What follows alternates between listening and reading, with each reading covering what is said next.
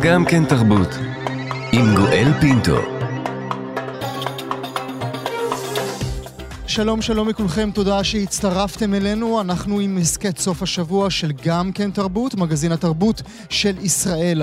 בראי מעשי האלימות של ציבור המתנחלים, מעשי האלימות שהרמטכ"ל, ראש השב"כ ומפכ"ל המשטרה קראו להם טרור לאומני, אנחנו ננסה לגשר על הפער שבין הסיפור שמספרים המתנחלים לעצמם לבין המציאות. מתי אלימות של יהודים נגד ערבים מתקבלת בציבור הכללי כטרור יהודי, ומתי אנחנו... אנחנו מעדיפים להעלים עין ולתת הסברים. נצלול אל נבחי ואי נקמה, ספרו רב המכר של רועי שרון, שאומר מהו טרור? תלוי את מי שואלים ומתי.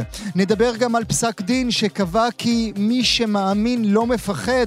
ארבע המילים הללו שכתב התמלילן יוסי גיספן חוסות תחת חוק הגנת זכויות יוצרים. ואם ארבע מילים לא מספיקות לכן, אז פסיקה אחרת בבית משפט קובעת כי גם זה אני אני, רק שתי מילים, גם הם מתוך שיר שכתב גיספן, גם הן זכאיות להגנה, נסביר הכל.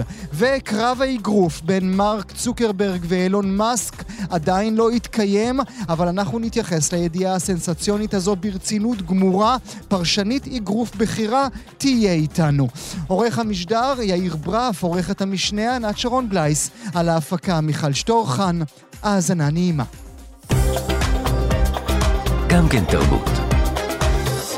והנה אנחנו מיד מתחילים עם הנושא הראשון שלנו. בפעם הראשונה מחליטים אמש בצה"ל לתגבר את איו"ש, אוגדת יהודה ושומרון, בשני גדודים נוספים ועוד בעשרות חיילי משטר, משטרה צבאית. הסיבה, אלימות המתנחלים.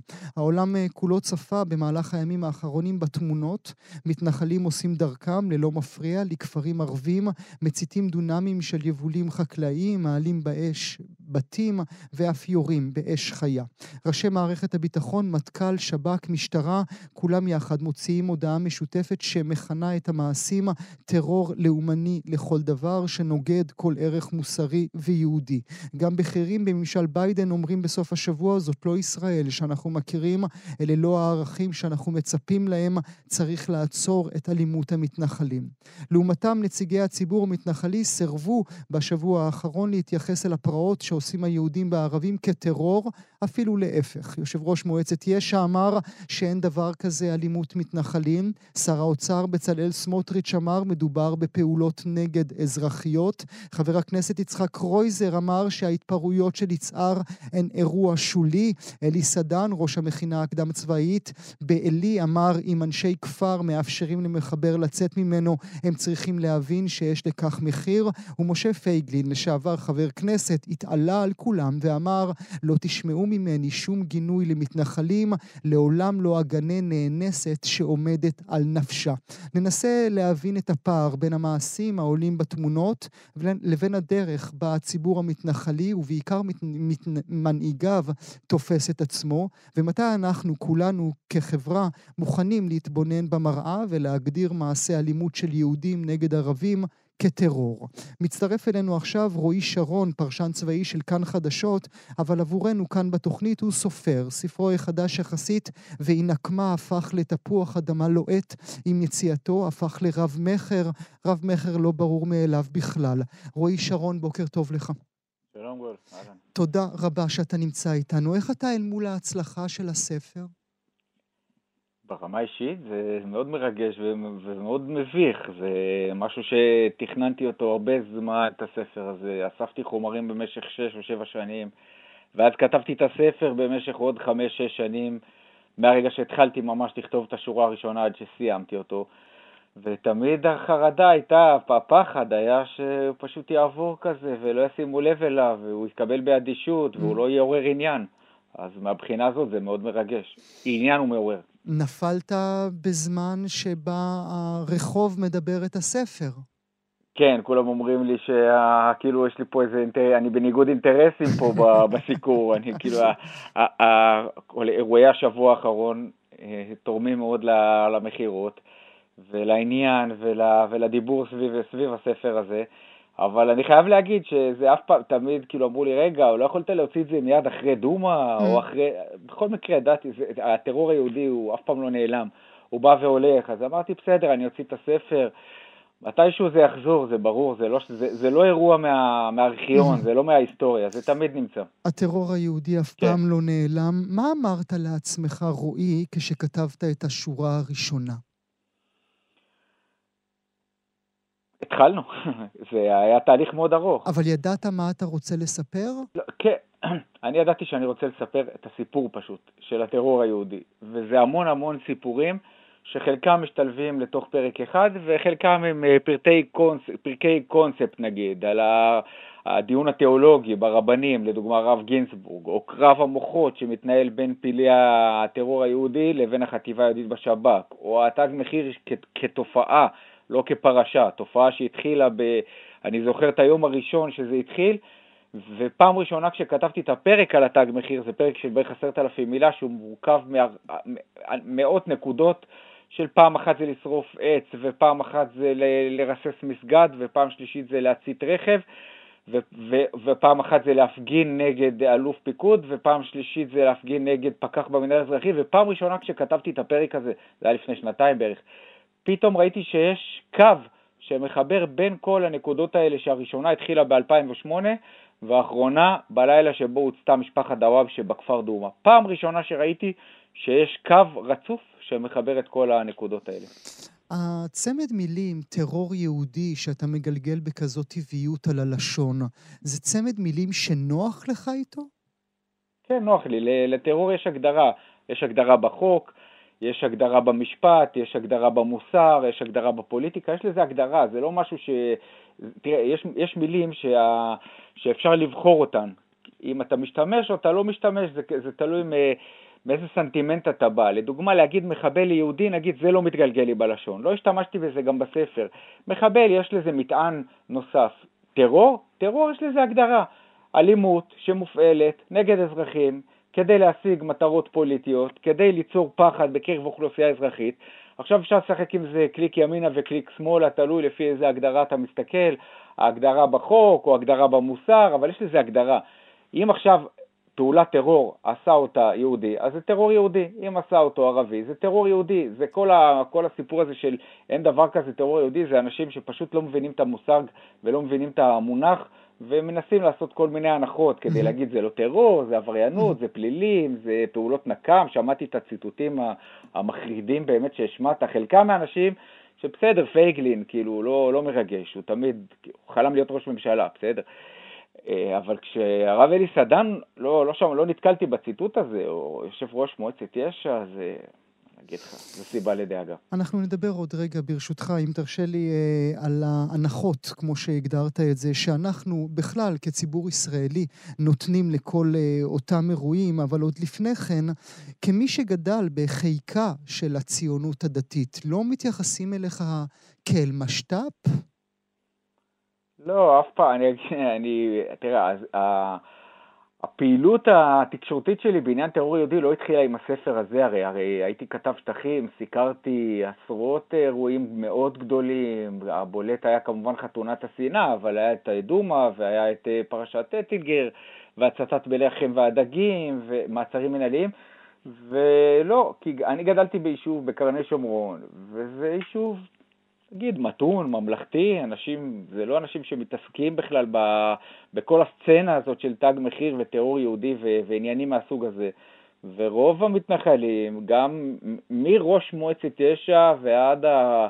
כמעט עד אחרון התושבים, אמרו לי כל הכבוד, מה, מה לנו ולחבורה המטורללת והמסוכנת הזאת? Mm. תמשיך בעבודה שלך.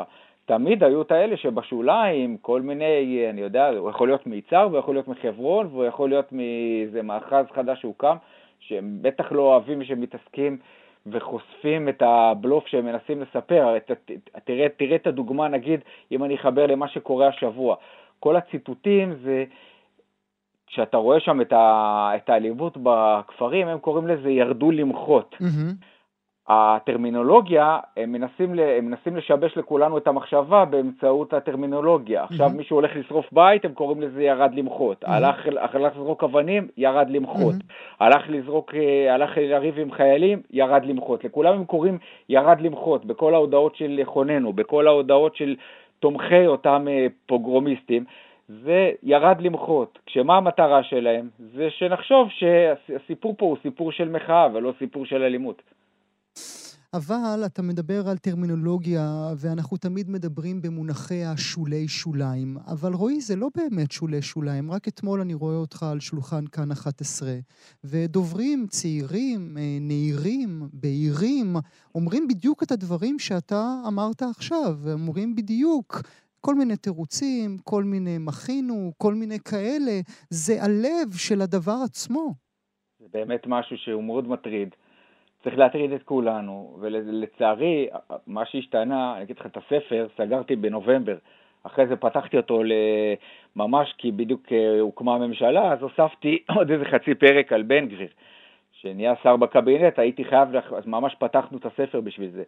אבל זה, מה שאנחנו רואים, גם במה שהיה בפרעות של חווארה לפני ארבעה חודשים, וגם שבוע שעבר בתור מוסאי וגם בשבת באום צפה, אלה מתווים של טרור יהודי שלא היו קיימים. זה משהו חדש, הטרור היהודי משנה את פניו משנה לשנה, או מעשור לעשור, וזה משהו חדש, ולצערי הרב, ויש לזה משמעות גם למי שיושב בממשלה ולרוח הגבית שהם מקבלים אותם פורעים, הם מקבלים את זה מרבנים ומנבחרי ציבור, וזה משהו שלא לא היה קיים, ולצערי זה הולך, זה הולך ומתפשט. וזה מאוד מטריד, זה מאוד מטריד כי זה כמו שכתב אורי אורבך ב-2014, mm. זה ייגמר באסון, mm. זה באמת נגמר באסון. היערים שרפו בית ועוד בית ומסגד ועוד מסגד ורכב ועוד רכב ואיכשהו כל פעם זה הסתדר, ההוא התעורר בלילה והגיע מכבש וזה, וזה היה ברור שמתישהו זה לא, זה לא יהיה לנו את המזל הזה mm-hmm. וזה נגמר במשפחת דוואבשה. Mm-hmm. ברור שזה ייגמר, הרי, הרי כשהולכים לשרוף... לא רק שזה ייגמר, אלא שזה גם יופנה אלינו, נכון רועי? זה, זה יופנה אל תוך שטחי מדינת ישראל. כן, תראה, קודם כל יש פה בעיה, הבעיה העיקרית פה, יש פה הרבה בעיות. העיקרית זה, זה באמת בעיה מוסרית, זה בעיה ערכית, אתה פוגע פה בחפים מפשע, זה לא יהודי. אחרי זה, בפרגמטיזם, כמו שאורי אורבך כתב, זה יגרום ליותר תמיכה בפינוי התנחלויות, אוקיי? זה יכול להיות אה, צד אחד של הפרגמטיזם. למה, למה, למה זה לא טוב לנו, ה, ה, הימין, היהודים, המתנחלים? אבל זה, זה, זה גם יופנה אלינו, זה גם, ראינו שפיגועי טרור יהודיים מובילים, לא שחסר טרור פלסטיני בלי זה, כן? אבל זה, יש, זה נותן קטליז, זה קטליזטור mm-hmm. לעוד ועוד מחבלים פוטנציאליים. וזה יופנה אלינו, וזה דה-לגיטימציה בעולם, זה פיגוע ב, ב, במישור של הלגיטימציה בעולם. מאיך שאתה לא מסתכל על זה, זה רע מאוד, אבל אנשים פה לא מבינים את זה, וזה מאוד, מאוד אחרי, רצחו ארבעה יהודים, אז אדם רותח, אבל אנחנו, לנו יש מדינה, יש לנו צבא, זה כבר, זה אנרכיזם, ובעיניי זה כבר פוסט-ציונות. רועי, תדבר איתי על הבית שלך. מה היה בבית הגידול שלך שנתן לך לראות דברים אחרת? גדלתי פשוט בבית רגיל, בית נורמלי, בית של, של שני הורים עובדים, אימא מחנכת. אז כשאני גדלתי בשנות ה-80 ושנות ה-90 בשומרון, לא היו את הדברים האלה. היה את המחתרת היהודית בשנות ה-80, זה כן, אני זוכר את זה איפשהו, כאילו ליווה אותנו קצת, אבל זה, כולם גינו את זה. כולם גינו את זה עד ברמה שהרב לוינגר, שהיה הקצה הימני של הסמכויות התורניות, הרב הכי ימני קיצוני, כשדיברו נחקרי המחתרת היהודית בחקירות, והיו כאלה שמתחו עליהם ביקורת, אז הוא אמר להם, מה פתאום, זה המשטרה שלנו, זה מערכת המשפט שלנו, זה השב"כ שלנו. זה היה, כולם היו בתוך הממלכה, הם היו ממלכתיים, לא, אני לא נתקל, לא ידעתי בכלל, בגלל זה כשאתה שואל איפה גדלתי, גדלתי ביישוב נורמלי שהוא היה בשומרון, הייתה אידיאולוגיה של ארץ ישראל השלמה, אבל אף אחד לא חשב לקחת לצאת ולפגוע בתוך, תוך כדי אלימות באנשים חפים מפשע, לא היה דבר כזה בכלל. אז היה, נכון, בשנות 94 היה את ברוך גולדשטיין, אבל כולם הזדעזענו מזה באותה מידה.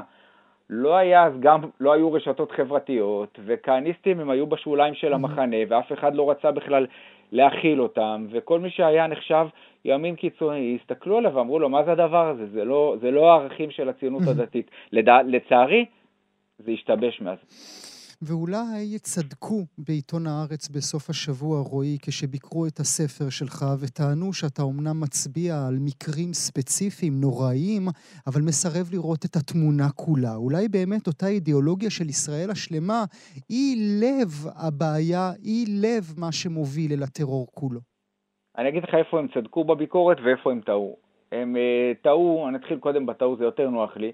הוא כתב שאני לא מתעסק עם תג מחיר, עם האירועים הקטנים, יש בערך פרק של עשרת אלפים מילה על האירועים הקטנים, שמתחיל באמת לתאר את התופעה הזאת מרמת האירועי טרור הכי קטנים של אה, הצתת, אה, לא יודע מה, כריתת עצים ו- וריסוס גרפיטי על מסגדים.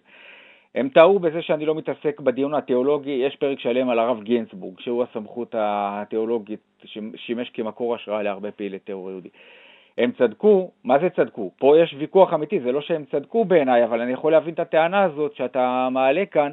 אני, זה נכון, הם ציפו שאני אתעסק עם הכיבוש, הם ציפו שאני אכליל את כל המתנחלים, את כל הסיפור של ארץ ישראל השלמה כמשהו שמחולל בסופו של דבר כטרור יהודי. זה נכון, יש פה הבדלים אידיאולוגיים בין אדם רז, שאני לא בטוח שהוא, שאני והוא חולקים אה, ביחד, נמצאים על איזה ספקטרום ציוני בכלל. אין לנו הרבה מכנה משותף. אה, זה, הוא אפילו מתח ביקורת על אנשי שמאל שפרגנו לספר, אבל מה, מה פתאום, זה ספר שמנרמל את הטרור, אני ממש לא חושב שאני מנרמל את הטרור, עוד לא היה ספר כזה, אבל uh, זכותו לחשוב, ואני, זה, זה, זה דיון לגיטימי בעיניי, בסדר, אבל אני לא, אני לא חושב ש...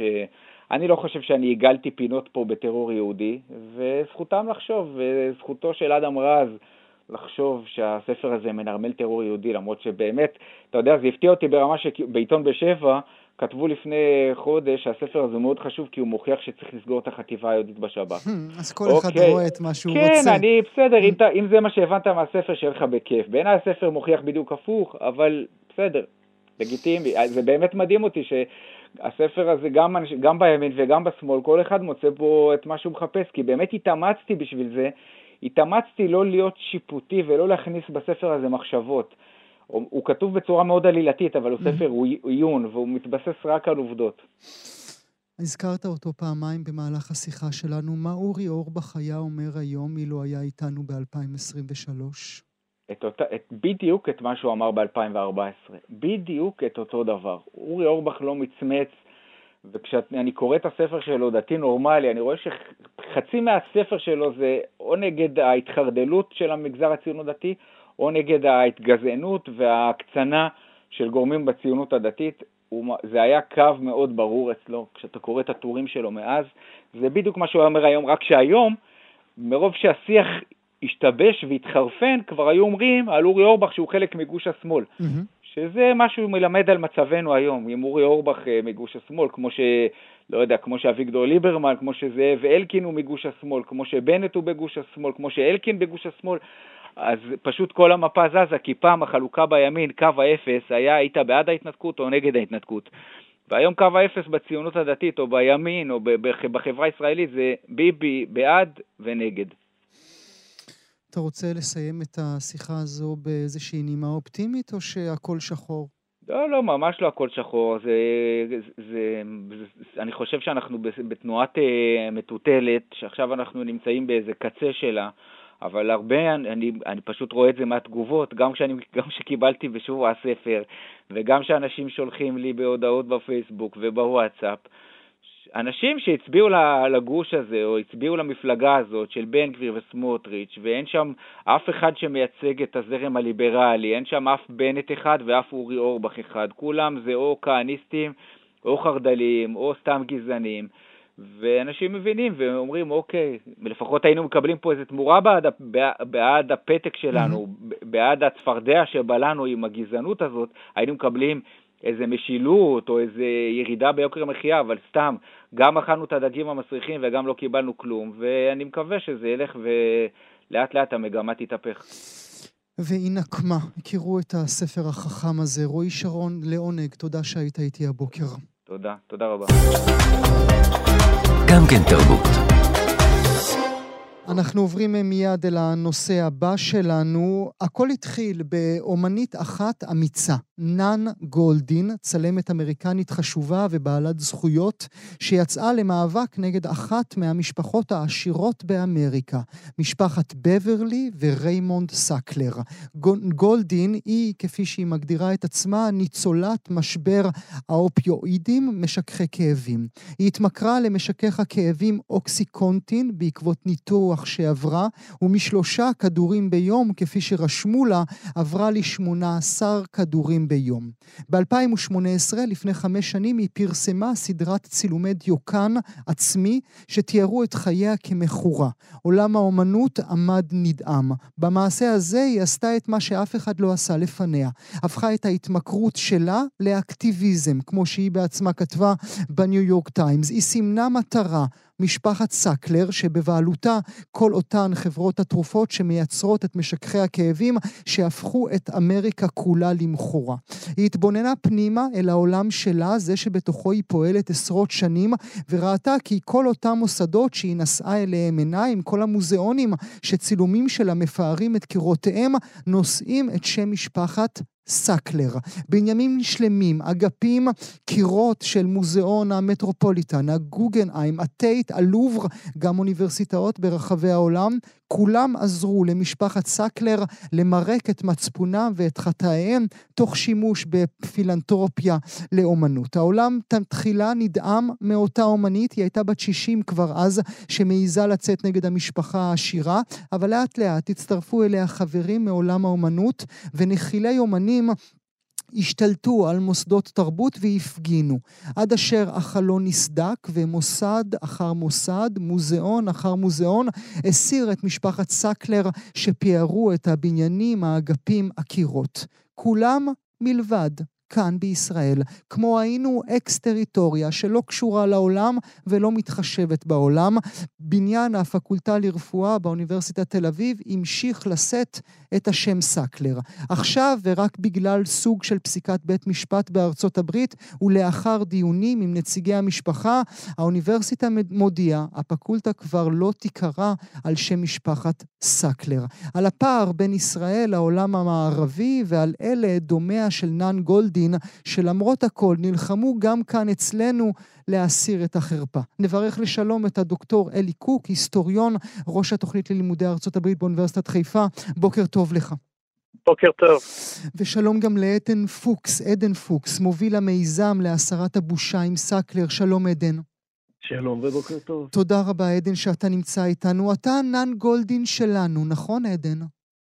וואו, אני אה, לא פחות ממקבל צמרמורת מהעניין הזה, בכל מיני מובנים, גם כי נאן גולדין אה, נפלאה ובעלת זכויות אדירות אה, בכלל בעולם התרבות, וגם מה שהיא עברה באופן אישי אני לא עברתי. וגם הפעילות שלה הייתה הרבה יותר ממושכת ומסתכנת mm-hmm. ממה שאני עשיתי. אף אחד מאיתנו לפני שנים, אני זוכר אפילו שפתחתי את התוכנית כאן באזור 2019, איזשהו בוקר, פתחתי את התוכנית עם איזה מג'נונה אחת שנכנסה למטרופוליטן והניפה שלטים. אף אחד לא הבין מה היא רוצה, נן גולדין, והנה עד לכאן הגענו. נכון. אני רוצה להגיד שבמקביל לפעילותה המדהימה של נאן גולדין, ואני מאוד ממליץ ומצטרף למה שעולה מהדברים שלך על ההמלצה לראות גם את הסרט שלה ועליה, אה, אז אה, במקביל גם לאט לאט התחילו אה, קהילות של נפגעים ונפגעות מהאוקסיקונטין וממשפחת סקלר הרצחנית. ו, אה, וגם לאט לאט אה, תובעים אה, במערכות משפט, בהתחלה של המדינות ואחרי זה הפדרליות, לצבור ראיות, mm-hmm. וגם שם לעבוד mm-hmm. קשה מאוד, כי המשפחה הסתירה mm-hmm. את הסתירה ושיקרה, ונגיד את לכאורה, ונגיד כל הדברים האלה בזהירות. לא, למעשה זה פסוק, היא שילמה שישה מיליארד דולר בשביל לא לרפא את החלאות שהיא עצמה. בדיוק, לא, אז אין ספק לגבי אה, מימוש, אה, לגבי ביצוע הפשעים. אין כאן ספק, אה, אז כאן הקרקע היא בטוחה. אני רוצה, ברשותך, לפני שאפנה לדוקטור אלי קוק, לשאול עד כמה האוניברסיטה עדן, עד כמה האוניברסיטת תל אביב הבינה אה, שהם בבעיה במהלך השנים, כששלחת מיילים, כשניסית להיפגש ולדבר, מישהו בכלל באוניברסיטה רצה לשמוע ממך? אוקיי, okay, אז ראשית אני, מאוד חשוב לי להגיד שאני פה אה, עומד על כתפיים של ענקים וענקיות, ובראשם אה, אה, עמותת רופאים לזכויות אדם, שיש לה זכויות כל כך גדולות בכל כך הרבה תחומים, וגם בנושא הזה כבר ב-2019 פנתה לאוניברסיטה ושאלה, ואחרי זה הגישה עתירה מנהלית לפי חוק חופש המידע לקבל מידע על זה, ולא קיבלה שום תשובה, וכשקיבלה תשובה, התשובה בעיניי לפחות מביישת את, ה, את הנייר שהיא כתובה עליו, כי היא אומרת, אנחנו לא נגיד. וב, ובתשובה לשאלתך הספציפית לגביי, מרגע שאני התחלתי בפעילות, לא קיבלתי שום תשובה משום גורם, אה, פניתי, אני ניסחתי את הפניות שלי כפניות אה, אנושיות אישיות, לא משפטיות. אה, אני לא, לא, לא משפטן ואין לי שום כלים, אה, ופניתי לפקולטה, לבית הספר לרפואה, לאגודת הסטודנטים לרפואה. אה, לא קיבלתי שום תשובה whatsoever, גם עכשיו, לאחר פרסום הידיעה, ביקשתי לשבת ולחשוב יחד איך אפשר למנף את זה הלאה לשיעורים שבהם יסבירו לסטודנטים ולסטודנטיות, כי לדעתי זה המסר העיקרי, שהם יגדלו בעולם שמסתכל בצורה ביקורתית על איך הקפיטליזם מנסה לדחוף אה, תרופות, הרבה פעמים אה, שלא לצורך, וזה מקרה אה, קיצוני עד אימה לעניין הזה בכמות המתים, אז לא קיבלתי שום תשובה, אז לכן גם אין לי שום דרך לענות לך מה. ידעו, מה לא ידעו, למה... כי פשוט אף אחד לא, לא התייחס אליך. אף אוקיי. אחד לא מתייחס וגם לא לרופאים. לזכויות הדוקטור קוק, כאמור, ההיסטוריון הדוקטור אלי קוק, אנחנו מדברים על white washing, נכון? על פטנטים של אנשים מאוד מאוד עשירים. בואו נתרום לתרבות, כי זה נחמד. בואו נתרום... לתרום לספורט כי העולם אוהב ספורט, ודרך זה הם ישכחו, ההמונים, הטיפשים, שאנחנו עושים עוולות נוראיות. כן, צריך להגיד שאם היית הולכת, אה, אם כל אחד היה הולך לאתר של... אה, חברת התרופות פרדו פארמה, מי שמכר למיליוני אמריקאים את הכדורים האלה, שיקר לציבור האמריקאי למשך שנים, שאי אפשר להתמכר לזה, שבעצם רק אחוז אחד, פחות מאחוז אחד יתמכר, למרות שזה היה פשוט שקר, לא היית רואה שם בשום מקום את השם אה, משפחת סקלר. ולעומת זאת, במקביל, אגב, הם משלמים 6 מיליארד דולר, כנראה הערכות הן שהרוויחו מאוקסיקונטין משהו בסביבות ה-35 מיליארד דולר, ואת הכסף הזה הם בעצם שופכים, אה, כמו שתיארו פה, אה, לכל המוזיאונים, לכל האוניברסיטאות, ושם כמובן השם סאקלר מופיע, וזה... אתה יודע, אנחנו מכירים את זה בהיסטוריה האמריקאית, פילנטרופיה ביוון זה אהבת האדם, אין פה שום אהבת אדם, יש פה אה, כמו שאמרו פה, אה, רצח המוני של אנשים, נורא להגיד את המשפט הזה, אבל זה פשוט נכון. אה, ובסופו של דבר אה, זה טריק שכבר היה בארצות הברית, הוא יחזור. בסיפור הזה שום דבר לא הולך להשתנות יותר מדי. כן, אנחנו רואים את הטריקים האלה לא רק עם החברה הזו, אנחנו רואים חברות דלקים, למשל, שתומכות בתערוכות שנוגעות למצב כדור הארץ. כן, הבדיחה היא, הבדיחה היא על חשבוננו כל הזמן. במה בכל זאת... רגע, אני רק רוצה להגיד בדיחה. ראש הבית ספר לקיימות באוניברסיטת רייכמן בישראל היא על שם בזן ועל כימיקלים לישראל. אז... כן, אז גם, אז גם הנה, אצלנו יש את הבדיחות האלה. הבדיחה היא על חשבוננו. במה בכל זאת, הדוקטור קוק, אנחנו, ישראל, שונה מאמריקה הגדולה?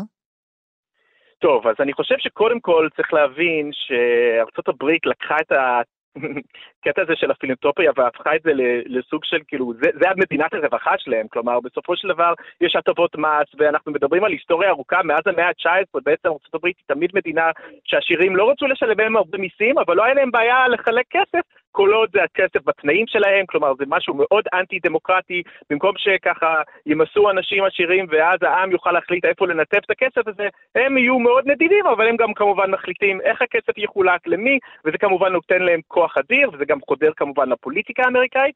אני חושב שישראל היא בסיטואציה קצת משונה, כי ישראל הייתי אומר תמיד, אני אומר שהיא דור שני לקפיטליזם בערך, כלומר זה לא משהו שצמח אצלנו כבר אה, עשרות ומאות mm-hmm, שנים, mm-hmm. ולכן אני חושב שמצד אחד אנחנו נמצאים בתקופה שאין אה, ספק שמדינת הרווחה וההוצאה הציבורית על תרבות למשל, היא לא מה שהיא צריכה להיות, יש קיצוצים, הצנע מזמן כבר הגיע לתחומים האלה, אבל מצד שני אני חושב שאנחנו רואים גם שבעלי ההון לישראל, חוץ מכמה אחים עופר וכולי, שכן רוצים למרק mm-hmm, את המצפון mm-hmm. וכולי, הם עדיין לא שם, ולכן לצערי הרב, שוב, לא שאני חושב שהתרבות צריכה להיות בידיים של ההון, אבל אנחנו כנראה יוצאים קרחים מכאן לכאן, גם אין לנו את ה... ככה, את האגפים המפוארים של אה, בעלי ההון, ומצד שני גם אין לנו את ההוצאה הציבורית. אני מניח שההוצאה הציבורית לא תגדל בשנים הקרובות, אז כנראה שאנחנו נהפוך להיות יותר ויותר כמו ארצות הברית, mm. אבל זה כבר uh, עניין אחר. בעצם אנחנו מדברים במונחים של בואו נהרוג אתכם קודם, וניתן לכם להתבונן בתמונה יפה של גוגן. כן, אני, אני, אני חושב שבמקרה של אה, סאקלר זה באמת אה, תופעה מדהימה, במיוחד אה, עם אוניברסיטת תל אביב, בית ספר לרפואה, אה, שזה באמת כבר אה, להשתין מהמקפצה, אבל אה, כן, אין ספק שאנחנו רואים... אה, שוב ושוב, שבמיוחד אה, במקומות, אה, הם, הם, הם, הם הולכים על האליטות, כלומר, צריך להגיד, סאקלר לא משקיעים כסף באגף על שם סאקלר בוולמארט או משהו. הם יודעים שמי שהולך ללמוד בהרווארד, מי שהולך לגוגנהיים, מי שהולך למט, מי שהולך ללובר, זה בעצם האליטה של האליטה, אלו בעצם האנשים שקובעים את ההחלטות, וכדאי לנו אפילו ברמה הפסיכולוגית, אני חושב, mm-hmm. לגרום להם פעם ראשונה שהם רואים את השם סאקלר באיזה טביעה. במקום נקי לכאורה, או שנתפס כנקי. בדיוק, אז נתפס כנקי. אה, עדן, אני רוצה לסיים איתך ברשותך. כאמור, עדן פוקס מוביל המאזם, המיזם להסרת הבושה עם, אה, עם סקלר. אה, אני רוצה שנקרא ביחד, אני אקרא ו, ותאמר לי דעתך, את התגובה שהגיעה אלינו מטעם אוניברסיטת תל אביב. מהאוניברסיטה מוסרים לנו בחמישים השנים האחרונות, הפקולטה לרפואה באוניברסיטת תל אביב נשאה בגאווה את שמה של משפחת סקלר. עקב מחויבותה המתמשכת לאוניברסיטה ולפקולטה לרפואה ובשל רצונה לסייע לאוניברסיטה לגייס משאבים לטובת מחקר רפואי, הסכימה משפחת סקלר להסיר את שמה מהפקולטה לרפואה. בצעד זה מאפשרת משפחת סקלר לאוניברסיטה לקרוא לפקולטה לרפואה ולבית הספר לרפואה על שמו של תורם אחר, כאשר יימצא כזה. אוניברסיטת תל אביב מוקירה את תרומתה ארוכת השנים של משפחת סקלר לפיתוחה של הפקולטה לרפואה ולהפיכתה לפקולטה מובילה בארץ ובעולם בתחום הבריאות. האם אתה שומע פה, עדן, בין כל המילים משהו ערכי, מוסרי, שאומר משהו על משפחת סקלר?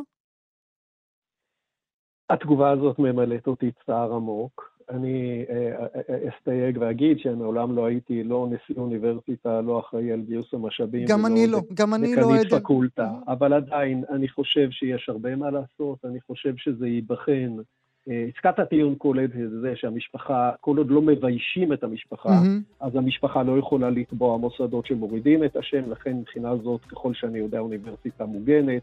השאלה מה יעשו עם המרכז לחי... למחקרים מתקדמים, שגם קיים על שם סקלר באוניברסיטת תל אביב, פקולטה למדעים מדויקים, והשאלה אם יורידו את השלט בלילה, או שיעשו את זה ביום כמו באוניברסיטת טאפט, mm-hmm.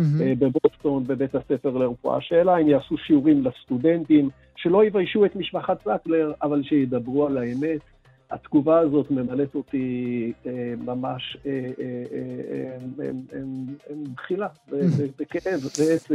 נעקוב אחר הדברים. נודה מאוד לשניכם על השיחה המעניינת הזאת, הדוקטור אלי קוק ועדן פוקס. תודה שהייתם איתנו הבוקר. תודה לכם שהעליתם את הנושא הזה.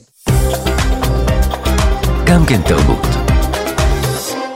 אנחנו עוברים מיד אל הנושא הבא שלנו. נעסוק כעת בשתי פסיקות משפטיות שבליבן מילים שנכתבו לשירים שזכו להגנה מבית המשפט. שתיהן עוסקות בתמלילן יוסי גיספן בשני שירים שהוא כתב לזמר אייל גולן.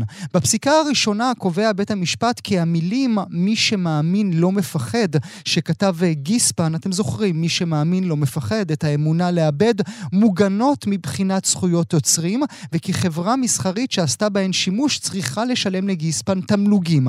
ואם ארבע מילים לא מספיקות לכן, אז מה דעתכם על שתי מילים?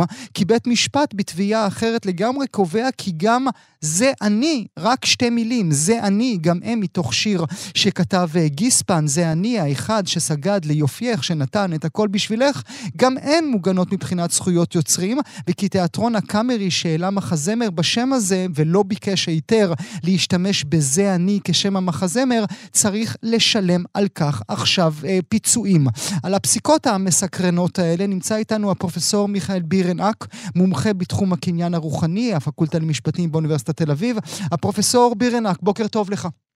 שלום גואל, בוקר טוב. אמרת הרבה פעמים זה אני, אתה בבעיה. אבל לא עשיתי על זה כסף, זה ההבדל, אתה מבין? אל תהיה בטוח, אל תהיה בטוח. זה כן. ההבדל. בוא נתחיל ברשותך במי שמאמין לא מפחד. בית המשפט אומר שזה שייך לגיספן? אה, אז, אז ככה, הסיפור שם, דרך אגב, שני פסקי הדין ניתנו על ידי השופטת אה, נועה גרוספ, גרוסמן בבית המשפט המחוזי בתל אביב. הסיפור הראשון עסק ב... אה, אתה נכנס לחנות, במקרה הזה זה היה הום סנטר שהזמינו מוצר מאיזשהו יצרן אחר, אבל מין אה, קוביות עץ כאלה שיש עליהם משפטי השראה. אמ. מכיר את זה? אמ, כל בטח. מיני כאלה דברים מהסוג הזה, אנשים אוהבים לשים בבית לבריאות. אחד המשפטים באחת מקוביות האלה היה מי שמאמין לא מפחד. אה, ואכן מישהו שם ניסה להרוויח כסף, הם כנראה אומרים שהם לא הרוויחו הרבה ובקושי מכרו, אבל זה כבר אה, כמובן אה, פחות, פחות רלוונטי. זאת שורה מתוך שיר, mm-hmm. זה ארבע המילים הכי נפוצות והכי מוכרות כמובן מתוך השיר שנקרא, מסתבר, מי שמאמין, mm-hmm. ולא מי שמאמין לא מפחד. Mm-hmm. וכן, אה, אומרת השופטת שם, אה, ארבע המילים האלה, כשלוקחים אותן מתוך שיר שלם, זה המהות, זה הלב של השיר, וזה מספיק. אה, בשביל שזה ייחשב יצירה, ובשביל שזה ייחשב הפרה של היצירה. היא כן אמרה באותו מקרה, שגם הום סנטר וגם היצרן שהכין את זה עבורם, נהגו בתום לב. Mm-hmm. לא היה להם מושג שזה מוגן בזכויות יוצרים, הם לא חשבו שזה מוגן, אף אחד מאיתנו לא חשב, הפרופסור בירנק. עד כמה... נכון, עד אני כמה... עדיין לא חושב כך דרך אגב, אה, עוד רגע באמת אשאל את דעתך על החלטת השופטת, אבל עד כמה זה נפוץ שנותנים למשפט בודד מתוך טקסט מלא של שיר הגנת זכות יוצרים? מאוד נדיר. אה, לב העניין פה הוא בעצם השאלה מהי יצירה. זאת השאלה mm, ככה התיאורטית, mm. הפילוסופית הגדולה, אבל נתחיל באמת עם כמה דוגמאות. יש במשפט הישראלי, יש לנו, יש לנו קצת דוגמאות, אבל ממש בודדות על יד אחת. אה, אין סוסים שמדברים עברית, ארבע מילים, כן? לא כל השיר, השיר מוגן בלי קשר, אבל ארבע המילים אין סוסים כשמדברים עברית, היה מישהו לפני אי אלו שנים שלקח את זה והשתמש בזה לאיזושהי פרסומת, ללא רשות. בית משפט אמר, זאת יצירה mm. אה, מוגנת. אה, הופה הולה הולה הופה, נכון? לא טעיתי. לא. ארבע המילים האלה, שהן למעשה שתי מילים שחוזרות על עצמן, מתוך אה, שיר הבטלנים של אה, דאטר וקושנר, נכון? כן, כן, כן. אז גם זה התברר מוגן, אבל המילים האלה, הופה הולה ואין סוסים שמדברים עברית, זה באמת איזה שהם צירופים קצת ייחודיים. כן. לעומת זאת, מי שמאמין לא מפחד, אה, בעיניי בקושי. מאוד מאוד בקושי פה. אז למה, איך היא מסבירה בכל זאת בעיניך השופט את ההחלטה שלה? אז פסק הדין הראשון בעניין הזה הוא באמת, זה לא ברור שם עד הסוף אם השופטת מתייחסת לכל השיר כיצירה מוגנת, שעל זה אין חולק. ברור שמילות כל השיר המלא, mm, כל זה... שייכות לגיספן. Mm-hmm. ואז השאלה אם כשאתה לוקח את הלב של השיר הזה, ארבע מילים שהן הכי מוכרות והן משקפות את התמצית של כל הרעיון של השיר, אם זאת הפרה של השיר או שזה עומד בזכות עצמו. זה קצת מוזר. פסק הדין השני, על זה נגיע, אני נגיע, כבר הולך נ... צעד אחד זה קדימה. זה צעד אחד באמת אה, קדימה. אבל צריך... זה לא נכון לכל המקרים. זאת אומרת, אני מתכוון, הפרופסור בירנק, צריך שמישהו ירצה אותך כדי לקבל את ההגנה. אה, לבד על הגג שבתות וחגים, שזה אה, מוכר וידוע אצל כולם, אה, אין לו, לא עומד בפניו זכויות יוצרים כל עוד לא מישהו ישתמש בזה לטובה מסחרית.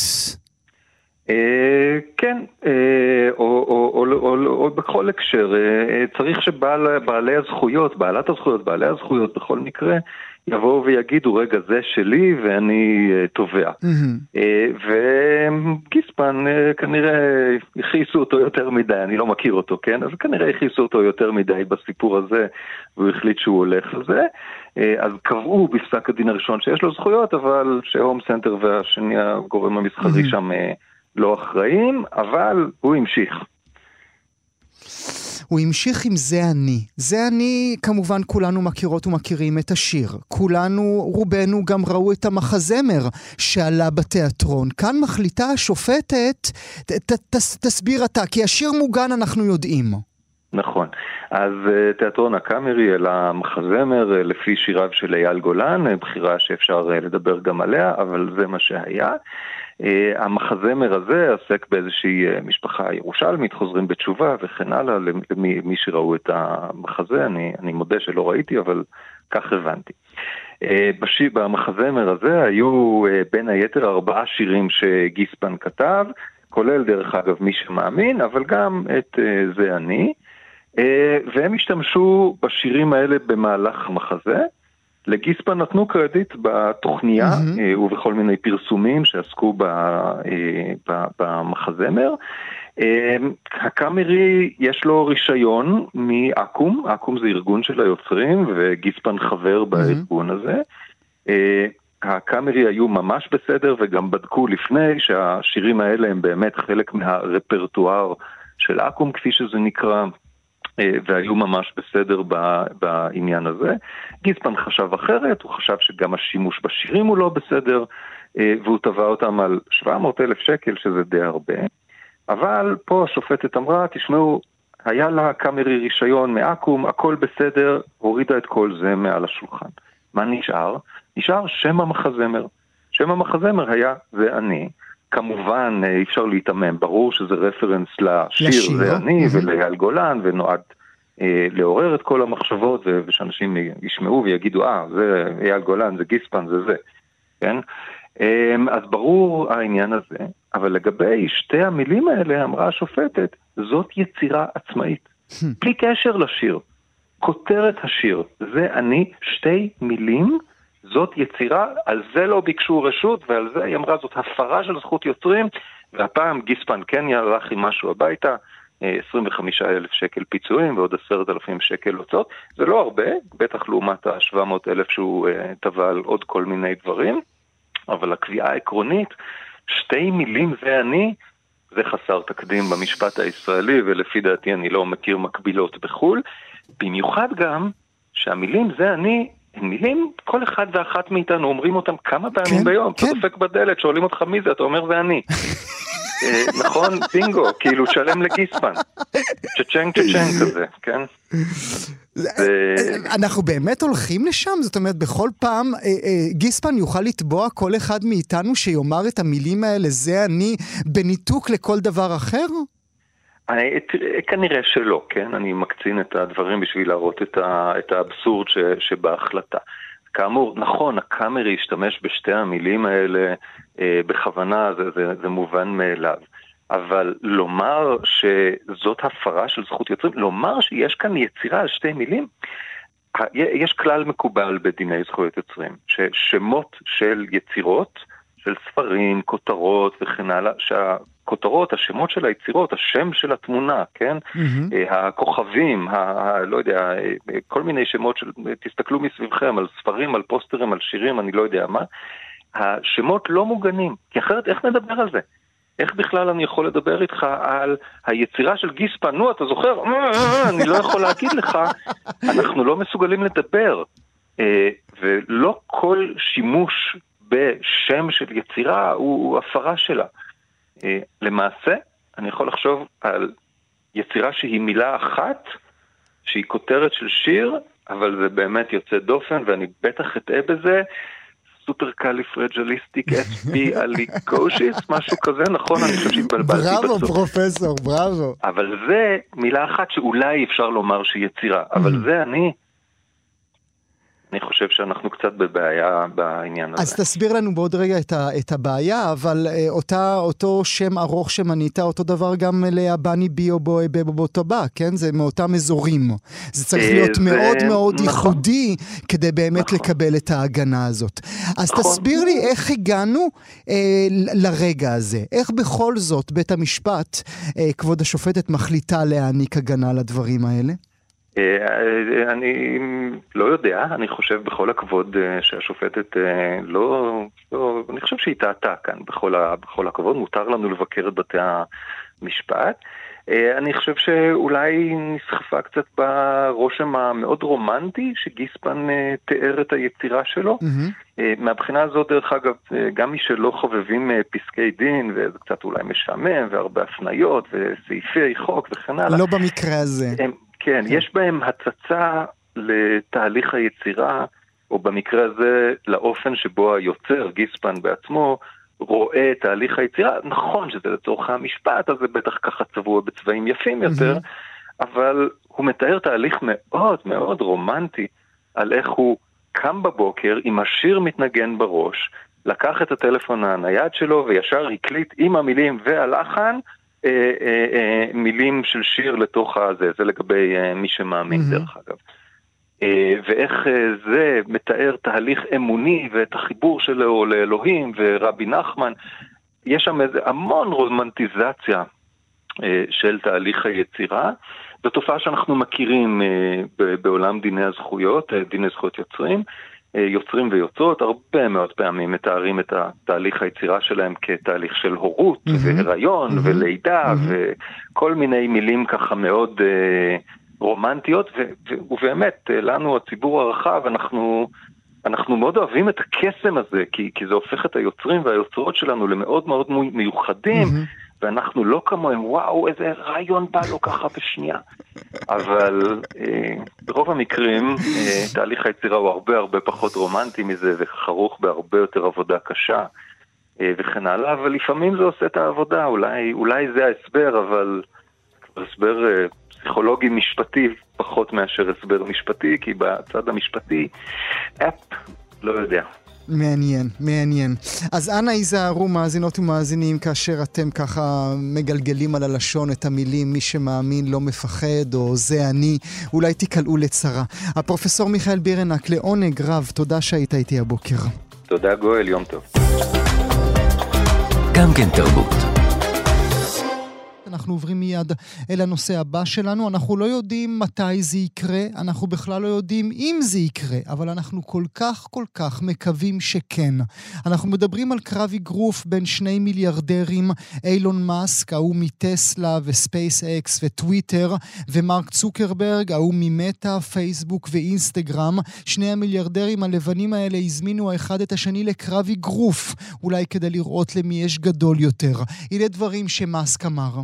Um, well, I haven't started training yet, so I suppose I will.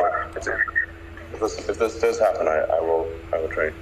You you will actually train. That's not usually your bag. I do, you know, spend my time according to what is needed. I don't usually have to fight people, so I don't physically. yeah, I mean, Zach is uh, he he takes this stuff pretty seriously. This could go this could go badly. Um, yeah, that's possible. לא התחלתי להתאמן, אה, אומר אה, אילון מאסק, אני מניח שאני אתחיל אם זה אכן באמת אה, יקרה. אני משקיע את הזמן שלי במה שהכרחי, אני לא נלחם באנשים בדרך כלל.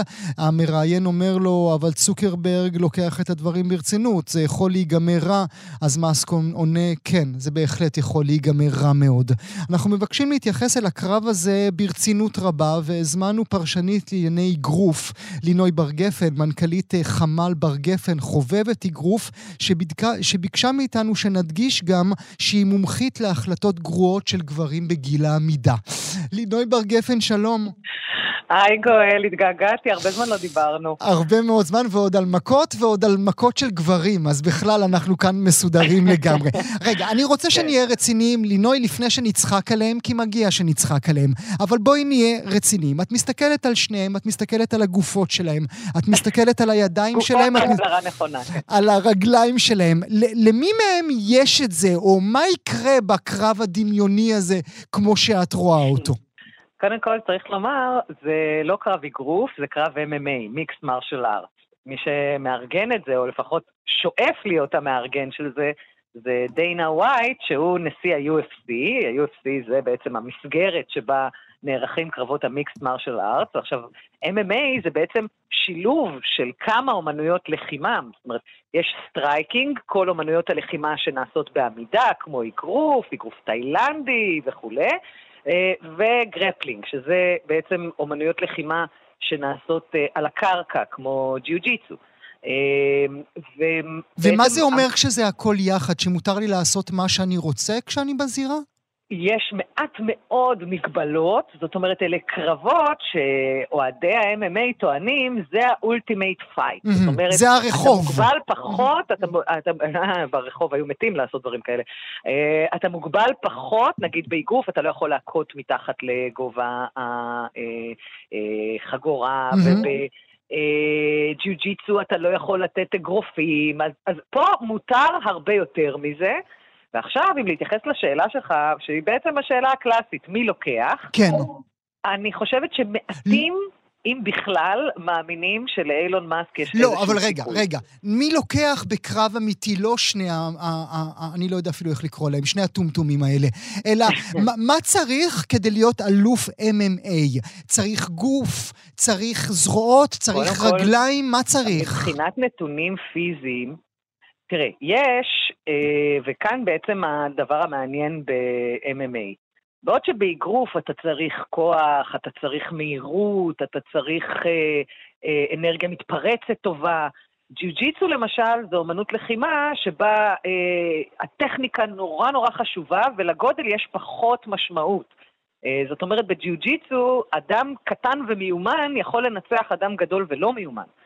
זאת אומרת, אז מיקסט מרשל ארט הוא בעצם שילוב של ידע טכני וכוח ומהירות. עכשיו, אם נגיד אדם כמו אה, אה, מרק צוקרברג, שאנחנו יודעים שהוא כבר חגורה כחולה בג'יו-ג'יטסו, זו לא חגורה מתקדמת מי יודע מה, כן? זה בסך הכל החגורה השנייה אה, מתוך חמש. אבל אה, לאילון מאסק אין שום ידע בג'יו-ג'יטסו, Mm, mm. והוא התאמן לפני 30 שנה באגרוף. צוקרברג, ברור שמסוגל לנצח אותו, גם אם צוקרברג יותר נמוך ממנו, פחות, אה, שוקל פחות ממנו, אבל הרבה יותר טכנית מיומן ממנו. עכשיו, יש להכניס פה גם מרכיב נוסף, וזה קור הרוח. אוקיי, רגע, רגע, להם- לפני, לפני קור רוח, כי זה נורא חשוב מה שאת אומרת. אני רוצה לדבר על גיל. אחד בן 39, השני בן 51. זה זה זה חשוב לדבר? משמעות. חסר משמעות. ב- ב- ב- כשמדובר בשניים כאלה, זה די חסר משמעות, כי כי הם בינוניים גם ככה. 51, Mm, גבר בן 51, well trained, ינצח גבר אה, עגלה בן 39. mm, אה, זה בטח באומנות לחימה של אה, grappling. אבל פה נשאלת השאלה גם, אתה, כשאתה נכנס לזירה עם מישהו, יש לך איזושהי תוכנית קרב. זאת אומרת, אתה יודע מה אתה רוצה לעשות, אתה למדת את היריב שלך, אתה יודע מה היתרונות שלך ומה החוזקות שלך ומה החסרונות והכשלים שלו, ואתה מתכנן האם אתה רוצה, כשמדובר ב-MMA, להשאיר את הקרב בעמידה או להוריד אותו אוקיי, לרצפה במה אתה טוב יותר, חזק. כן. בדיוק, בדיוק. עכשיו, פה זה עסק די פשוט. נניח שהם שניהם נכנסים לזירה. תוך דקה צוקרברג מוריד את הקרב למטה, לרצפה, זאת אומרת מצליח אה, אה, להפיל את אילון מאסק, כי אילון מאסק מן הסתם לא מיומן באיך להישאר אה, בעמידה, מוריד אותו לרצפה, ובתוך שתי דקות סוגר את הסיפור.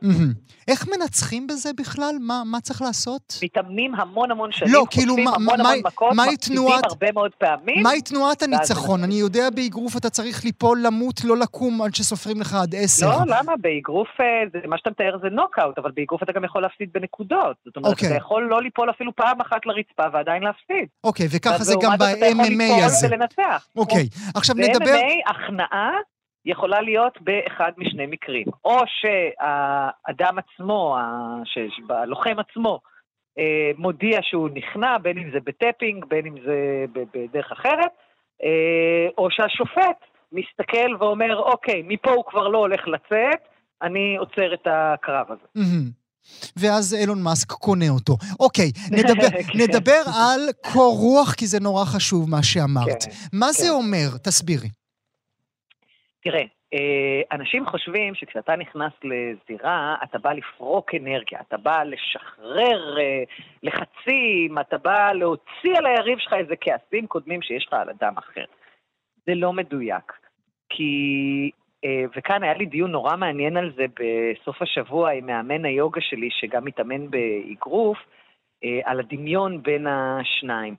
כשאתה נכנס לזירה, קצת כמו ביוגה, אתה צריך להיות מאוד בהווה, אתה צריך להיות מאוד מפוקס. מה שאנחנו אומרים על- בזון, כאילו, לזה אנחנו מתכוונים? בסוג של זון, כן, כן, כן. בסוג של זון, הכל נעלם מסביב, יש רק אותך ואותו. אני, כשאני משדרת קרבות, אני לא משדרת מכות, אני משדרת יחסים. אתה מרוכז ביחסים שעכשיו מתרחשים בינך לבין הפרטנר שלך.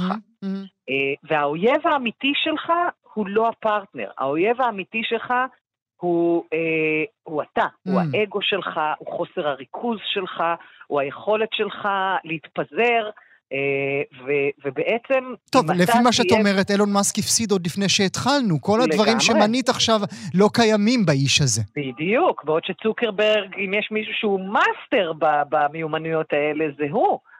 ולכן, תראה, it's not a pretty sight, כן? קרב כזה לא הולך להיות משהו שאני הייתי רוצה לשדר. אה, או אפילו לא הולך להיות משהו שהייתי רוצה לראות. אמ. אה, כי זה לא קרב ספורטיבי, זה קרב עם ערך בידורי אז, לגמרי. אז בואי נדבר על ההבדל בין בידור לבין אה, ספורט כפי שאת תופסת אותו. תראה, דיינה ווייט, הצ'יף, הנשיא של אה, UFC, פיתח מומחיות בקרבות חסרי ערך ספורטיבי, אבל בעלי ערך בידורי שמייצר הכנסות גדולות. אם נלך לקרב הכי מכניס שדיינה ווייט ארגן, אז אנחנו חוזרים אחורה בזמן, שש שנים אחורה, לקרב בין אה, מקרגור, שמגיע מהמיקסט מרשל ארט, למייוודר, שמגיע מהאגרוף, קרב אגרוף, לא קרב MMA, שהכניס מאות מיליונים של דולרים לכיס של אה, ווייט, וכמובן גם לכיסים של שני הלוחמים, ולעוד כל מיני סרסורים אה, בדרך. והשאיפה של דיינה ווייט בלארגן קרב כזה בין מאסק לצוקרברג, היא נטו הכנסות. זה קרבות שנעשים, אה, מה שנקרא, I'm in it for the money. אני כאן בשביל הצ'ק בסיום. עכשיו, תסכים איתי שלא אה, מאסק ולא צוקרברג צריכים אה, עוד כסף, אז כמובן שדיינה ווייט אומר בריאיון, הם בטח יתרמו את הכסף שלהם לצדקה, וככה הוא Mm. גם מלבין את הקרב הדבילי הזה, כמובן. אה, כי אנחנו נתרום לצדקה. הם יתרמו לצדקה, ווייט לא יתרום סנט אחד, מהמם. ווייט יתרום את הכל לטובת אה, שווי הערך הפרטי שלו. אבל uh, השניים האחרים, הוא כמובן רוצה שישימו את הכסף מהמם. על uh, uh, מטרות טובות, וככה גם משכנעים אותנו שלקרב הזה יש ערך שהוא מעבר לצפייה בשני גברים מאוד לא אז בוא- אסתטיים בואי בגיל נדבר- העמידה. בואי נדבר על, הג... על, על הגברים. שלהם. אה, כמו שביקשת מאיתנו, את מומחית להחלטות גרועות של גברים בגיל העמידה. מה זה? זה, כן. זה גבריות שברירית? זו גבריות רעילה? אלה שני האנשים העשירים ביותר בעולם. תני לי רגע את נקודת המבט שלך. גבריות היא עוצמה. זאת אומרת, הזהות המגדרית של הגבר כרוכה מאוד בתפיסת העוצמה שלו. האם יש, עכשיו עוצמה זה מושג מאוד רחב. עוצמה היא לא רק כוח, היא גם כוח, אבל אה, מינונים מסוימים של אה, כוח. עכשיו, פה אנחנו עם שני גברים שבמושגים אה, קפיטליסטיים מודרניים הם בעלי עוצמה אדירה. מהמם. הרי יש להם המון כסף, מהמם. המון השפעה, המון אה, כוח במובנים ה- הלא פיזיים. ה- זאת אומרת, אפשר לתרגם אותם לפיזיות, אבל, לגשמיות, אבל לא, לא ל... לפיזיות במובן הפרימיטיבי ביותר של יש לי שרירים, אוגה בוגה, הנה אני מנצח אותך במכות. עכשיו, יש משהו שאתה רואה אותו הרבה מאוד אצל הייטקיסטים, בכלל אצל אנשים שמתעסקים ב- בעולם הכאילו לא גשמי הזה, שמתקנא מאוד, ב- או שואף מאוד, לש... ל... ל... ל... לייצור של משהו שיהיה לי ביד. מהמם. זאת אומרת, באיזשהו שלב, אחרי כמה שנים, אחרי כמה זמן שאתה מתעסק בעולמות וירטואליים, בעולמות שאתה לא יכול למשש אותם, שאומר מה אני יכול למשש, מה אני יכול להחזיק. מהמם. אה, ואז אתה רואה את הנסיגה לאחור, במקרה שלהם ממש נסיגה מנטלית לאחור, אל ה... בואו תחזירו אותי אל הקרקע, אל הדברים הבסיסיים האלה, אל הפעולות אה, של למשל אומנויות לחימה, Mm. או, או אה, ייצור של משהו פיזי. מדהים, מדהים התפיסה הזאת, התפיסה העצמית. אני גבר לא כשעשיתי את המיליארד דולר הראשונים, אלא אני, אני גבר גם. כשנתתי מכות. אני זה מדהים. גם, אני גם. זאת אומרת, אני חייב את זה ואת זה, אי אפשר רק את זה. זה גם זה וגם זה, זה לא או זה או זה. תגידי לסיום אה, מילה אחת, אני ואת בזירה, מי מכסח את השני? אמ, אני- תראה, התאמנת? בחיים לא! אז אני. לינוי בר ואני גפן. גרועה, אבל, אבל אני גרועה, אבל אני עדיין טיפה יותר מיומנת מאדם שלא התאמן בכלל. לינוי בר גפן, רק אהבה ממני. תודה שהיית איתי. הבוקר. ואני, אפרופו אהבה, רק משפט סיום, כמו שאומר מאמן האגרוף רן נקש, אהבה מביאה אהבה, אלימות מביאה תוצאות. בראבו. תודה רבה לך. תודה, להתראות, יום טוב.